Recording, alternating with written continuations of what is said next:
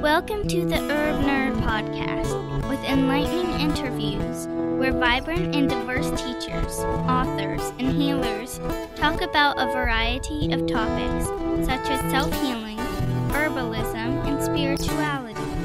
And now, your guy, my mom, the Herb Nerd. Hello, Herb Nerds. This is Monica.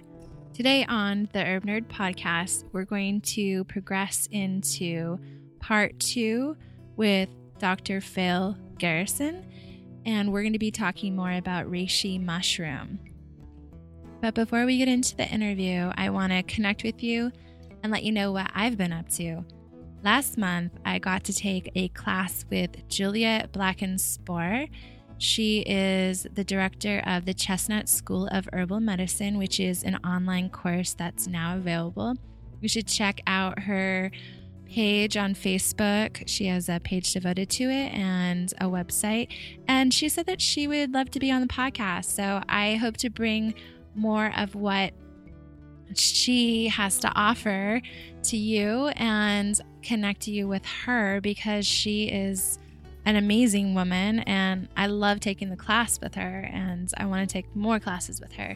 So the class that I took was called Female Reproductive Health and we went over hormones and the endocrine system and we went over the herbs that are supportive for nourishing the womb.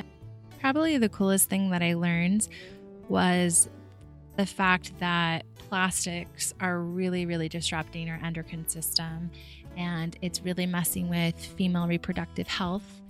And we went into the science of it, but if you want to go on the community of herb nerds, um, it's a group on Facebook.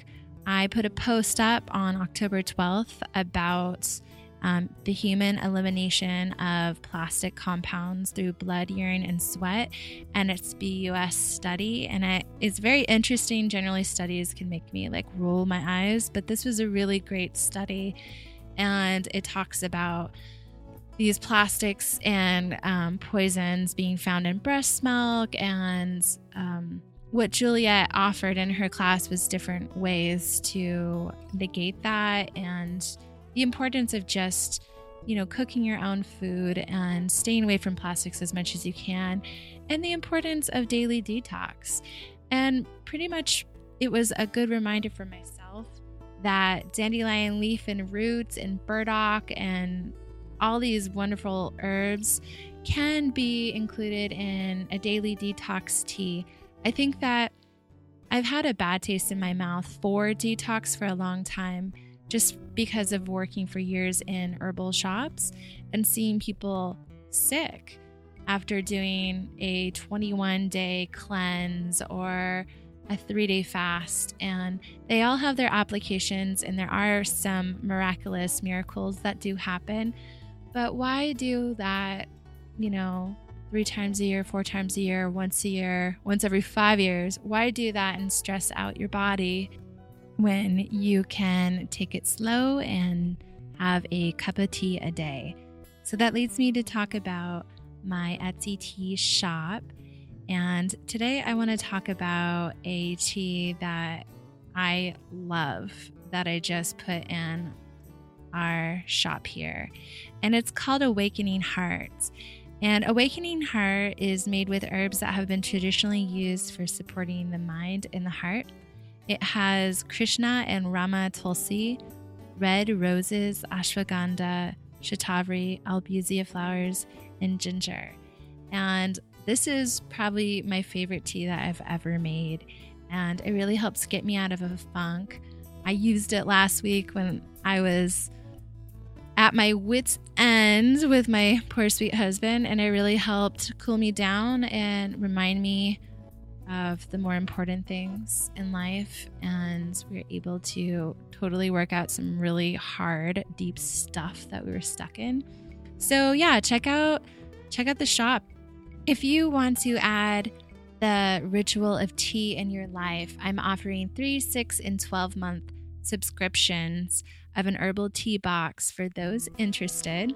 And what that means is that a monthly surprise of a tea box will show up on your doorstep with one handcrafted two ounce of herbal tea blends that I make myself. That will happen every month for three, six, or 12 months.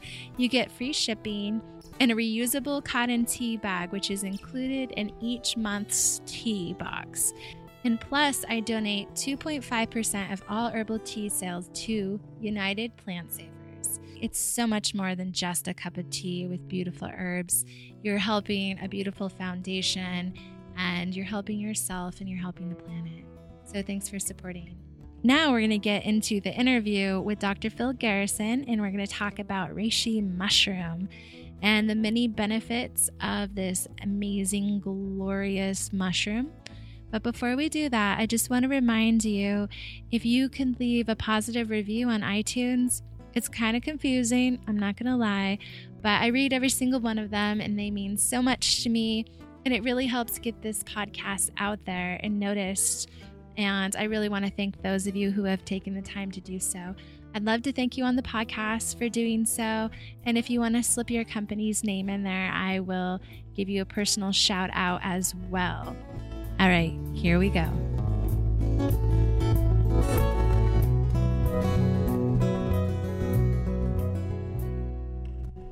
Reishi, the name in Chinese is Ling Zhi, which translates to um, Ling is is divine or kind of spiritual, and um, Zhi means like fungus or mushroom. So it, the name itself literally means divine or um, spirit mushroom or heavenly fungus, something like that. So hmm. this this is something that is extremely hard to come by. It it back in the days of ancient China, many of your listeners may have read um, the Tao Te Ching or they're familiar with Taoism, and mm-hmm. th- there's this idea of sort of this romanticized notion of the Taoist sage wandering these misty mountains in China, um, you know, living out life in complete harmony with the universe and just eating herbs and roots and, you know, meditating in a cave somewhere. Well, Ling Zhi, the, the reishi mushroom, is very much tied up in this idea of um, Taoism and uh, these the practice of immortality, the the quest for immortality, and so it was extremely rare to the point that most of the time the only people that could afford it, if they didn't stumble across it in the wilderness, were mm-hmm. the were the emperors, um, mm-hmm. because it it just was so rare, and you know. Um, the Chinese used to call another name for for reishi is um, auspicious herb or uh, auspicious fungus. So even the very act of finding reishi in the wild was considered to be this amazing gift um, from the heavens almost yeah, exactly and there are these rituals um, you know, they were they were so serious about finding these these reishi mushrooms that they had um, one of the descriptions is that the the the sage or the Taoist or the you know the the the naturalist kind of human would go off into the mountain on a on a, a specific day, sort of based astrologically on what would be a good day they go off into the mountains and they they had to carry like magical uh, figures or talismans with them and some of the stories even they need to bring a white chicken or a white dog and they and they do this elaborate ritual in order to gain the favor of the mountain spirits because mm. the idea was reishi was such a sacred thing that the mountain spirits were the ones that guarded it. And so if you didn't pay honor to the mountain spirits, you could actually walk over a patch of reishi without even seeing it. Um, you need oh, that gives me goosebumps. yeah. So I mean, this is a very special um, mushroom, and it, it it throughout throughout history when I've gone back, uh, you know, from from my work, as I said, one of the the things we specialize in is we have a very high quality reishi mushroom extract, which aside, um, you know, the typical way to grow reishis nowadays, which is what makes it more prevalent, is they they grow it on um, logs, like old logs. But yeah, oak logs. Yeah, but the difference in terms of our process is ours is actually grown on a, a substrate of herbs. So it's it's a really ours is extremely potent. Um, back in the day, of course, you would have to come across a tree or um, a decaying stump or something that had these mushrooms um, on there. And, and so it was incredibly difficult to find. And what you see over and over again in the Chinese writings about it is a couple of key phrases. One of them is makes the body light.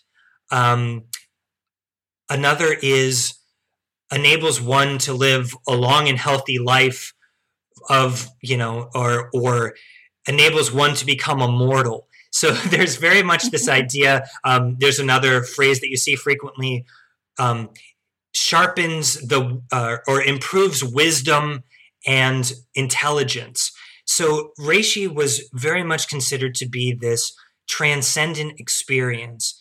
And but what's so interesting is that you know there are psychoactive herbs that ha- can transcend people very very quickly but generally there's this fallout this toxicity that people feel from it right. um, but it seems like reishi can do that too Yes, reishi is very interesting in that regard because it it definitely there's a component to the reishi which very much is a consciousness expanding component. It's a very clear-headed experience. So it's it, it, it's like um after if maybe you've meditated for like 30 minutes in the morning or before you go to bed or something, and you have that clear headed, um, heightened awareness. That's Reishi sort of fosters that. Um, and in my own practice, actually, I've had success using Reishi for a number of different things related to um, sort of varied psychological type issues. Um, and one of the things I've had success using it for is people who smoke a fair amount of marijuana or mm-hmm. drink a fair amount of alcohol and they want to either cut back or curtail those activities completely. I found that reishi is an amazing herb for helping people transition off those substances um, and not have the kind of um, psycho emotional fallout that we might right. typically associate with those things where you expect that the patient's going to kind of be you know maybe depressed or angry or you know irritable or anxious as this is happening the reishi is really good at buffering that and they've actually done some western uh, or biomedical research on the reishi mushroom itself and some of the um, co- components in it where they've found that it actually has some antidepressant effects. So, um, in my own practice, again, I wouldn't recommend this um, unless you're working with a psychotherapist of some sort, working in conjunction. But um, I've been able to use reishi to help people reduce their um, medications um, if they want to cut back on, you know, their their psychoactive medications. That's so amazing that you're finding that in your practice. Yeah, I mean, this is an amazing herb, which is which is why I wanted to talk about it. And the best part is, it was because it was so hard to find. It was used, um, you know, it, it was used kind of on its own, and so you know, unlike most herbs in Chinese medicine, which work better with other herbs or work better in combinations, reishi mm-hmm. is something that is sort of a, one of the few real standalone herbs in Chinese medicine, and so um, it's and it's also a very safe herb. Um, there, you know, I, I looked through all my my texts just to be sure, so I could make this statement without um, misleading anybody.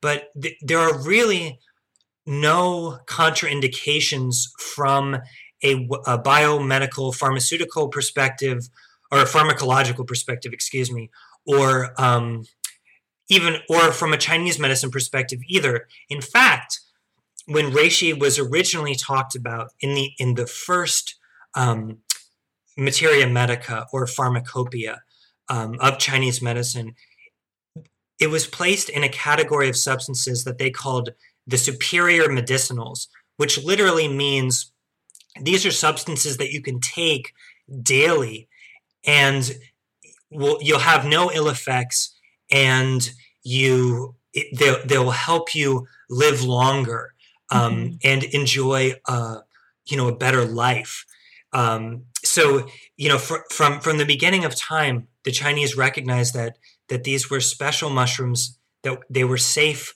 mushrooms. And that's another reason why I wanted to discuss uh, reishi with with you and your audience because you know so many other herbs can be misused reishi or you know you can get yourself into trouble with like you know an- another popular chinese herb that everyone's undoubtedly heard of is ginseng well, you, you can definitely do some damage with ginseng if you don't know what you're doing, but mm-hmm. not the case with reishi um, so much unless you gave someone a ridiculously high dose. The only cautions that you see from a modern perspective are basically not using too much and people having reactions to what the Chinese sometimes do, which is giving intramuscular injections of reishi. Um, Interesting. Like yeah, like a reishi decoction. They, in China, they they actually do um, herbal injections um, with certain herbs, but apparently they've had some negative reactions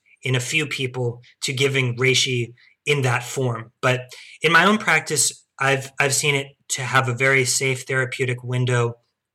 Um, this this is just a great herb for so many things. Um, the the company that I work for, we have a product called Spirit Reishi, um, which is an extract powder. Um, so it's something people could just add to their smoothies. Um, if they're really brave, they can just add it to hot water. Reishi tends to have a, a bitter taste. Um, it, it pairs very well with um, chocolate or chocolate like things. Um, definitely like a reishi hot chocolate would would be a a delicious beverage for sure. That sounds good. Yeah, um, but traditionally, what I've found, or or the best of of my ability, um, because my own ability to translate Chinese is very rudimentary, but I can hack my way through it. Um, typically, what it seems is that reishi was either eaten on the spot, like when they found it, mm-hmm. or they would go through an elaborate alchemical process, truthfully. Um, and this is another thing that I always mention to my Herbs 1 class that Chinese herbalism, to a degree, grew out of um, the quest for immortality. The ancient Chinese had almost an obsession with obtaining long life and immortality. Um, if some you and some of your listeners may be familiar with the movie called Hero, um, mm-hmm. the one with Jet Li in it. Mm-hmm. Well, the, the, emperor in that movie um, was the emperor of the Qin dynasty, which was right before um, most of these books that I talk about were written. It was a very short lived dynasty. Um, he was a very harsh ruler, as the movie Hero kind of shows. But his, his his vision was to unify all of China, unify the writing, and but for the most part, he was able to achieve this. What ended up killing him, actually, was the quest for immortality ironically. Interesting. Because he was he wanted so much. Yeah because he was taking some of these um, alchemical preparations many of which similar to western alchemy and I, I, would imagine ayurveda as well in the rasa shastra traditions um, included mercury um, Right. or cinnabar type things.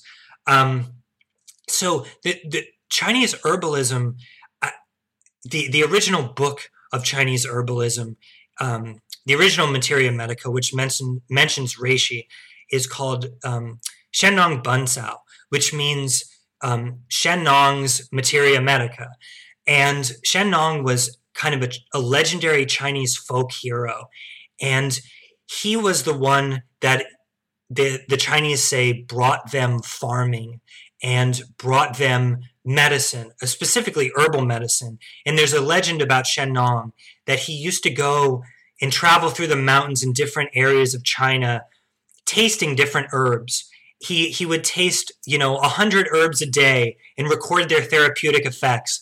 And he he would and there's a funny quote in there about he tasted a hundred herbs per day and poisoned poisoned himself 70 times a day but he, he, he sort of always came across the, the antidote in his travels. Um, so chinese herbalism is is very wrapped up in to, to my in my understanding based on the research i've done i feel i can make make the claim that chinese medicine was influenced to a large degree by the quest for immortality it's wrapped up in some alchemical traditions. And so some of the preparations for reishi that we see are very alchemical in nature. So you one of them you're washing the ra- you soak the reishi mushroom in water that has been used to cook rice. And then you dry it in the sun. And then you soak it again. And, and you soak it and dry it uh, for different times and different numbers depending on the time of year and all this stuff it's you know there's a ton of numerology involved in all this I can see that. Yeah. but basically what you're doing is you're you're soaking the herb and then drying it with this in the sun and then eventually you're making a powder out of it and the two um, preparations that i've come across in my research one involves um, preparing it with honey into pills and the other one involves um, preparing it by steaming dazao, um, which is or hongzao, which is a Chinese uh, jujube date. Um, they're sort of big and plump. I know they have them at Halo. Um, They it- are so delicious. Yeah.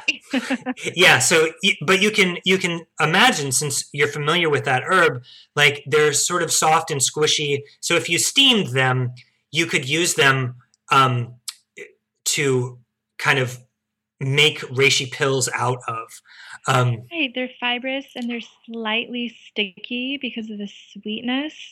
Right. Yeah. So it, you know, those are the two methods of preparation that I found. But you know, in general, the idea was, you know, I, based on my own understanding, this is something that a lot of times you would just eat out in the wild, and you know, as I said, coming across the reishi was considered an incredibly auspicious omen. Um, it it was considered that the the spirits of the mountain were favoring favoring you. And you know th- th- there's there's all these very interesting descriptions of the different types of mushrooms that you can find in the mountains. And like one of them looks like a dragon and another one looks like a horse and carriage. And you know there, there's these elaborate descriptions Are these the different types of reishi? well, the the Chinese the the the the, the character Zhi, which is part of the name of reishi, which I said was was Ling Zhi or spirit mushroom. The character Zhi can mean different things. So the Chinese identified five main uh, five main types of Zhi based on color, um, but the one that they now consider to be the true reishi is the red one. Mhm. Um, so the red one would be considered the Ganoderma lucidum. Um, the other one that you sometimes see is the black. the black one. Yeah, and that one, some scholars believe is actually a different species. Um, it's not the same. Um, and typically, the red is seen as the the better or the the, the more desirable of the two. Mhm. Of course, because it's Chinese medicine, the colors of the reishi give you an idea of their function. So because the color of the heart is red in Chinese, the red reishis were seen more to be a benefit to the heart, and the heart houses the spirit uh, in Chinese medicine. So th- the red were the ones that were really a benefit to the heart and to the spirit. Um, interestingly enough, the the modern research now suggests that um, there there can be um, that there's a benefit to reishi, a cardiovascular benefit to reishi. It can um, some of the studies actually suggest that reishi can reduce or reishi can benefit people who have high blood pressure or, or are, are prone to high cholesterol. So there, there's a, a, a, funny, yeah, sort of cross like across a giant gap of 2,000 years that they're, they're, they're now finding in their pharmacological studies and their, their clinical trials using reishi, they're finding that actually there is this benefit to the heart. And of course, again, when we're talking about the colors, the red is the heart, and the black reishi are the uh, black is associated with the kidney, and mm-hmm. the heart and the kidney in Chinese medicine. I don't want to go too far off topic, but since I did talk about the summer and the winter solstice at one point, and those two things being kind of the extremes of what we in Chinese medicine call mm-hmm. yin and yang, in the body, the heart and the kidney fill that role. The heart would be um, associated with the summer solstice, and the kidney would be associated with the winter solstice. So, because of that, the kidney is seen as sort of this deep reservoir of um, sort of the vital essence of right. of the human being. So right. the heart houses is going within during that time period. Exactly. So the kidney is very much like um, I mean, one of the ways that I describe it to my students is the kidney has on some level the energy of like a seed. So as as you're aware, because I know you've done gardening and and wild herb harvesting and all that, like the when you have a seed, that contains the entire blueprint of life. All that energy is contained in that seed. The same idea with the kidneys. So the black, because the reishi are black, those type of mushrooms are considered to be more beneficial to the kidney. Um, again, the the red were considered to be the the higher. Um, the red were considered to be more auspicious because they because reishi has this association with the heart spirit, the spirit of the heart, um, lightening the spirit. In fact, some of the ancient texts say that the immortals, the Taoist immortals, take reishi, and after taking them for a while, it enables them to fly. Um, mm. So we might look at that metaphorically and say, wow, you know, reishi is something that could benefit meditation. Um, right. It makes me think of like maybe astral projection or uh, lucid dreaming, even. Yeah, spirit travel of some sort. Right. Um, yeah. So reishi is is very cool like that, and and that's that's one of the reasons why I just it, it's such a a fascinating substance, and and truthfully, I I use it very frequently in my practice because, as I said, the therapeutic window is is it's very safe, um, and it it can be used a lot of the time when other herbs can't, um, and other herbs other formulas can't. Um, you know, I ha- personally uh, there are you know I don't want to give people advice on, on when, when you would use it um, mm-hmm. for for far, when people are on on pharmaceuticals. Mm-hmm. But you know, reishi can be something that can can work and not disrupt that too much. In terms of modern research, kind of validating these these ancient understandings of reishi, they they've found now that reishi has has a benefit neurologically as well. Um, so they found that it can actually help protect um, the brain in in stroke cases. There's some studies that show promise for reducing um, epileptic seizures, mm-hmm.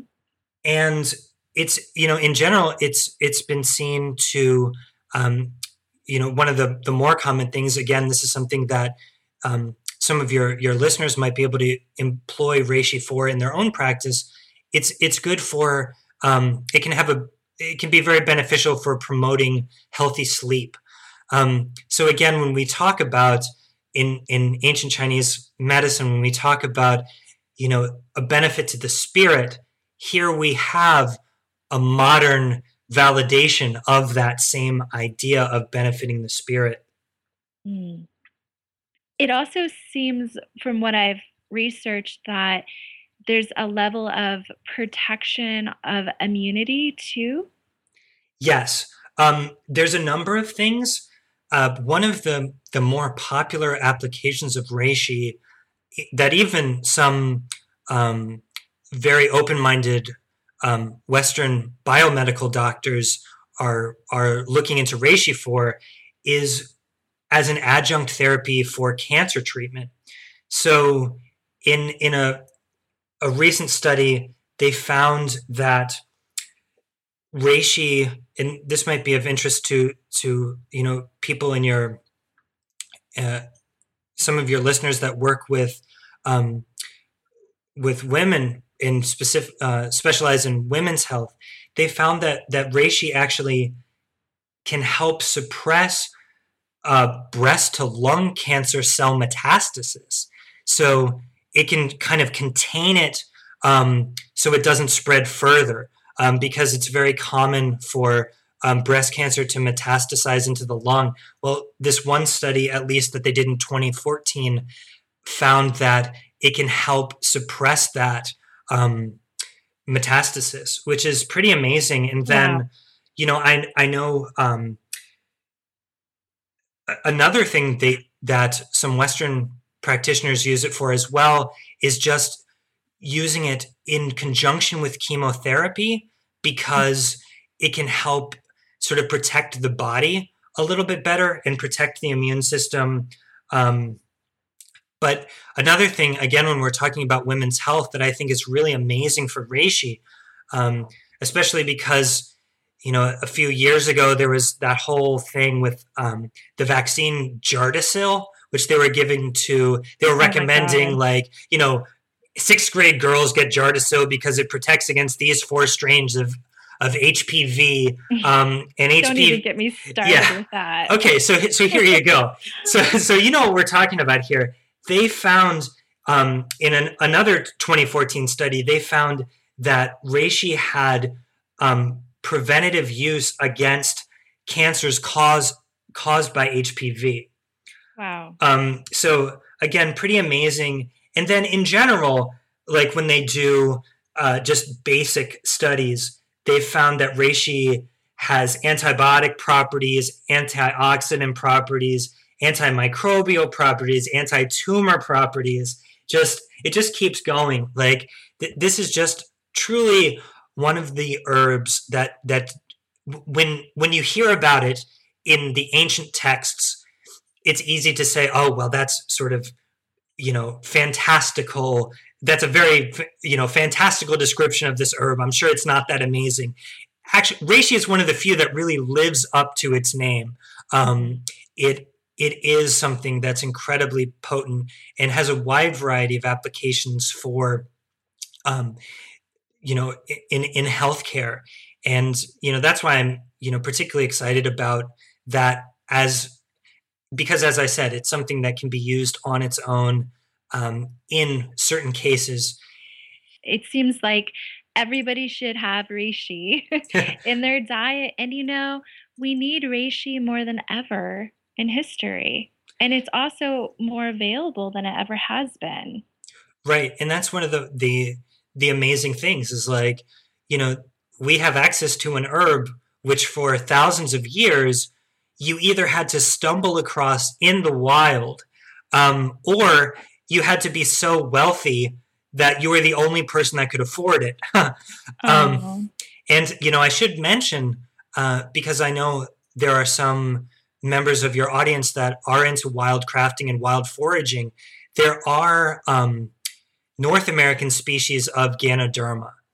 Mm-hmm. Um, yeah, and I, another thing, you know, since you mentioned homeopathy, um, and I know you have a background in Western herbalism as well as Ayurveda. You're undoubtedly familiar with the idea of doctrine of signatures. Right. So if you if you look at reishi and you and you examine it, it's it has the appearance on uh, of a brain and a brain stem. It's not too hard to make that leap. I see that. And if you you know, and it also on on a on on the flip side also looks very much like the a kidney. So oh. you can see those two uh, applications of promoting longevity, sharpening the mind. There very much is that um, doctrine of signatures right there in the mushroom. I love to see that in nature. I, I, get know. so excited.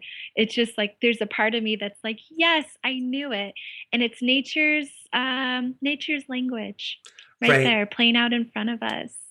Well, I have been just thrilled to learn more about reishi. It's been so great. Um, how do people find out more about what you offer? Or I know that you have a YouTube channel. You also have reishi products. Can you share that information with Sure. our audience? Absolutely. Um, the the company that I work for, where you can get the the reishi products, is uh, immortalityalchemy.com. Um, so it's just like the name s- says, immortalityalchemy.com, and you can find it on our website. It's called Spirit Reishi. You could also probably just Google Spirit Reishi and find it.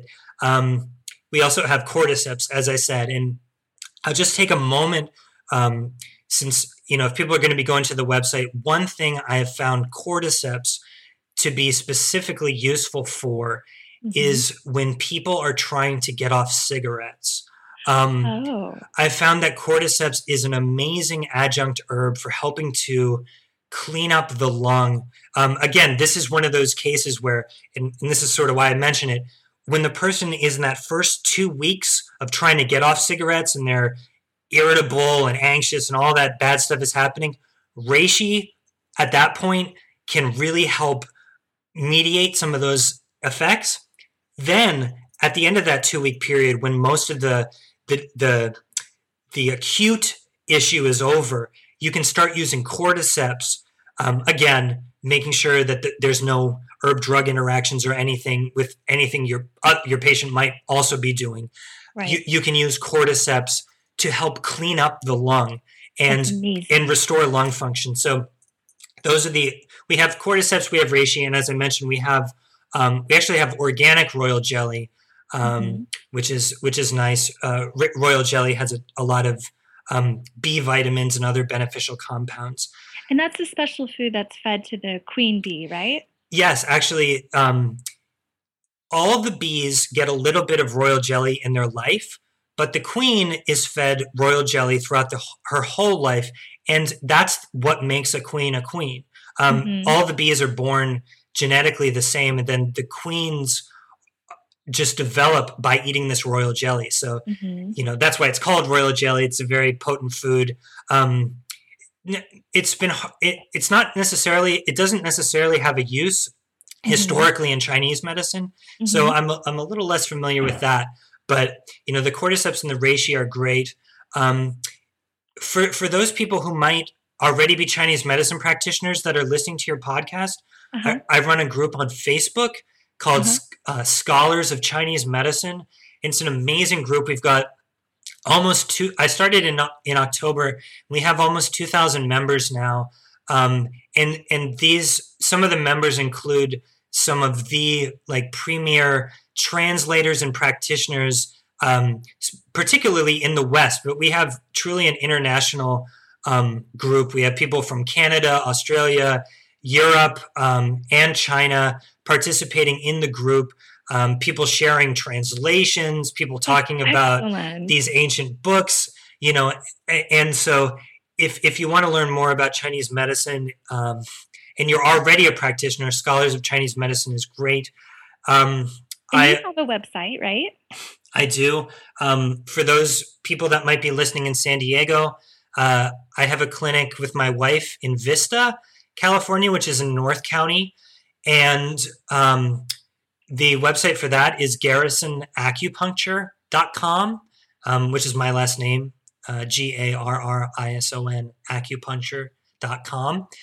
And then finally, you can also find me on, um, wow, you can find me a bunch of places. You can find me on Facebook um, as Dr. Phil Garrison, D A O M. You can like me. I share um, in, information on my page. Um, you know, I've shared some of these studies on with on reishi on my page.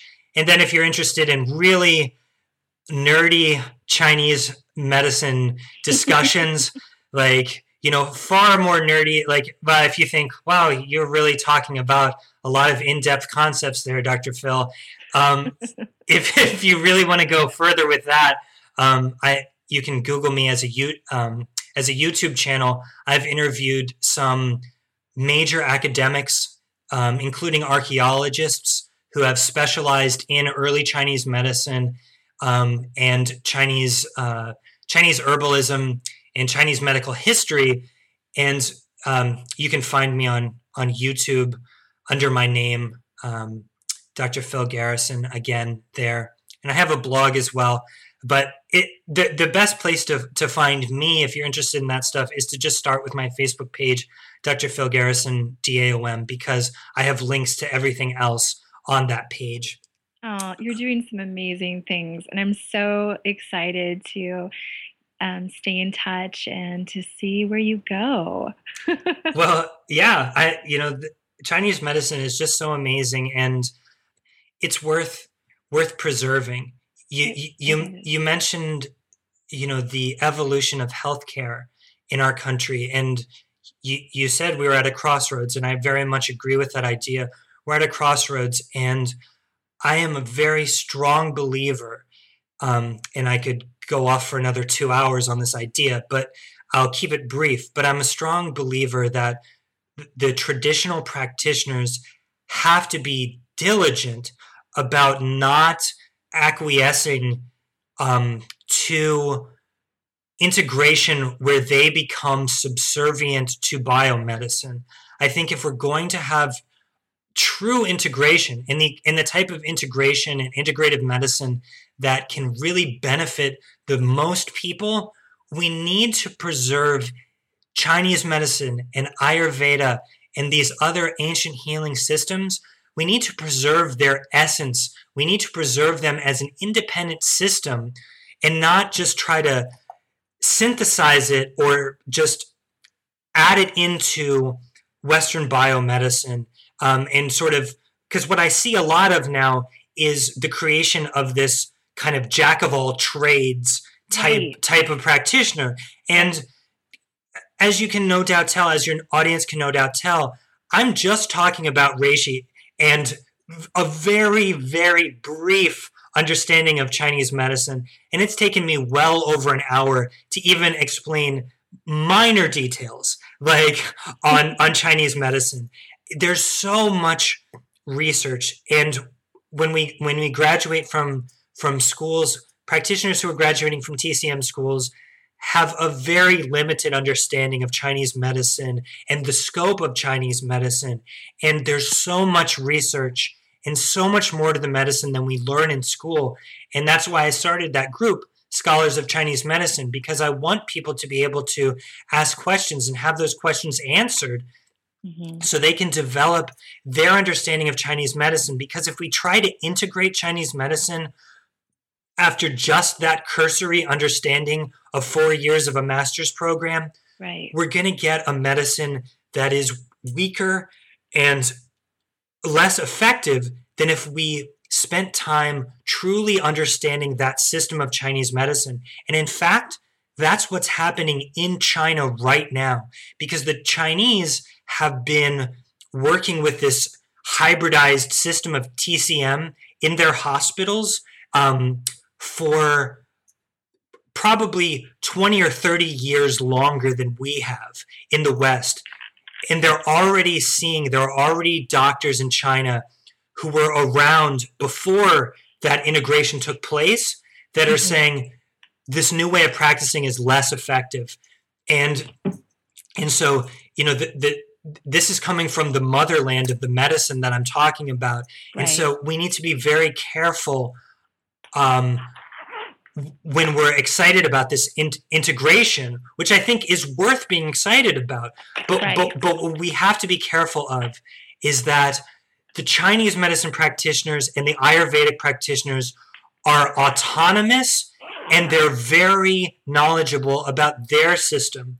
And then we have the Western MDs and physical therapists, chiropractors, all these other people that ideally we can refer to each other instead of trying to create and what we see now hybridize. Yeah. And that's happening across the board. You know chiropractors physical therapists mds are you know they can take a course and become certified to do acupuncture in you know less than 300 hours. Um wow. that yeah um, no idea. yeah. But but what they lose is the theory. So you know yeah you can treat pain if you put needles where the pain is. That doesn't take a genius. But when you have these more complex conditions you need an understanding of the, the philosophy and the depth of the medicine. And i think you know that's that's my one caveat to anyone who's listening um, that may be interested in, in studying Chinese medicine, mm-hmm. before you try to integrate, make sure you educate um, yourself. Thank you. Thank you so much for leaving us with that. That's such an amazing and important point that I'm glad you brought up. it's been so great talking with you. Thank you so much for sharing your wisdom and your knowledge with this community. Well, happy to do it. And you know, as I said, I give my Facebook page. So if any of your listeners um, still have questions, um, you know, feel free to write me um, um via Facebook, and um, I'll I'll answer your questions to the best of my ability. Uh, excellent. Thanks, Dr. Phil. Thank you, Monica. Have a Bye. great day. Thanks. Bye. Want to get one step nerdier? Well, if you go onto my website, the herbnerdpodcast.com slash herbal membership, you can become an herbal member of the Herb Nerd community. And what this means is that the podcast that I offer here is a listener supported show. So, with a monthly subscription, you will be helping me produce more content. The more people who subscribe, the more shows I can do per month. As of now, I'm doing one per month and I want to step up my game. So, I also want to make my subscribers part of the show and help you influence the content that I record. So, I have three different options. The $10 per month is the Herb Nerd Sprout Lover. And with this, I'll guarantee to answer one of your questions on the show each month. With $15 a month, you can become an Herb Nerd plant lover, and I'll guarantee to answer one of your questions on the show per month and once per year, I will do a podcast on the herbal or health topic of your choosing. And lastly, for $20 per month, you can become an herb nerd tree lover. And I'll guarantee to answer one of your questions on the show every month. Plus, once a year, I will do a podcast on your herbal or health topic of your choosing. And lastly, I will offer you a year long herbal tea subscription with free shipping, which comes with 12 of my handcrafted herbal tea blends. And I just want to remind you that I offer 2.5% of all my herbal tea sales to United Plant Savers. So please support this podcast. Please support the Plant Savers. And please support your health by becoming a member and becoming part of this community. Thank you so much. You have been listening to the Herb Nerd podcast, which is all about herbs, healing, and spirituality. That's all for this episode, and until next time, for more inspiring advice and to learn how to cultivate your inner sanctuary, head on over to my website at www.theherbnerdpodcast.com or find me on Twitter or Facebook. And to show the world that you're an herb nerd, please don't forget to rate me on iTunes. It really does make a difference. Five stars. The Herb Nerd Podcast is an educational resource, so stay tuned for the next discovery of the many musings of the herbal world. Bye.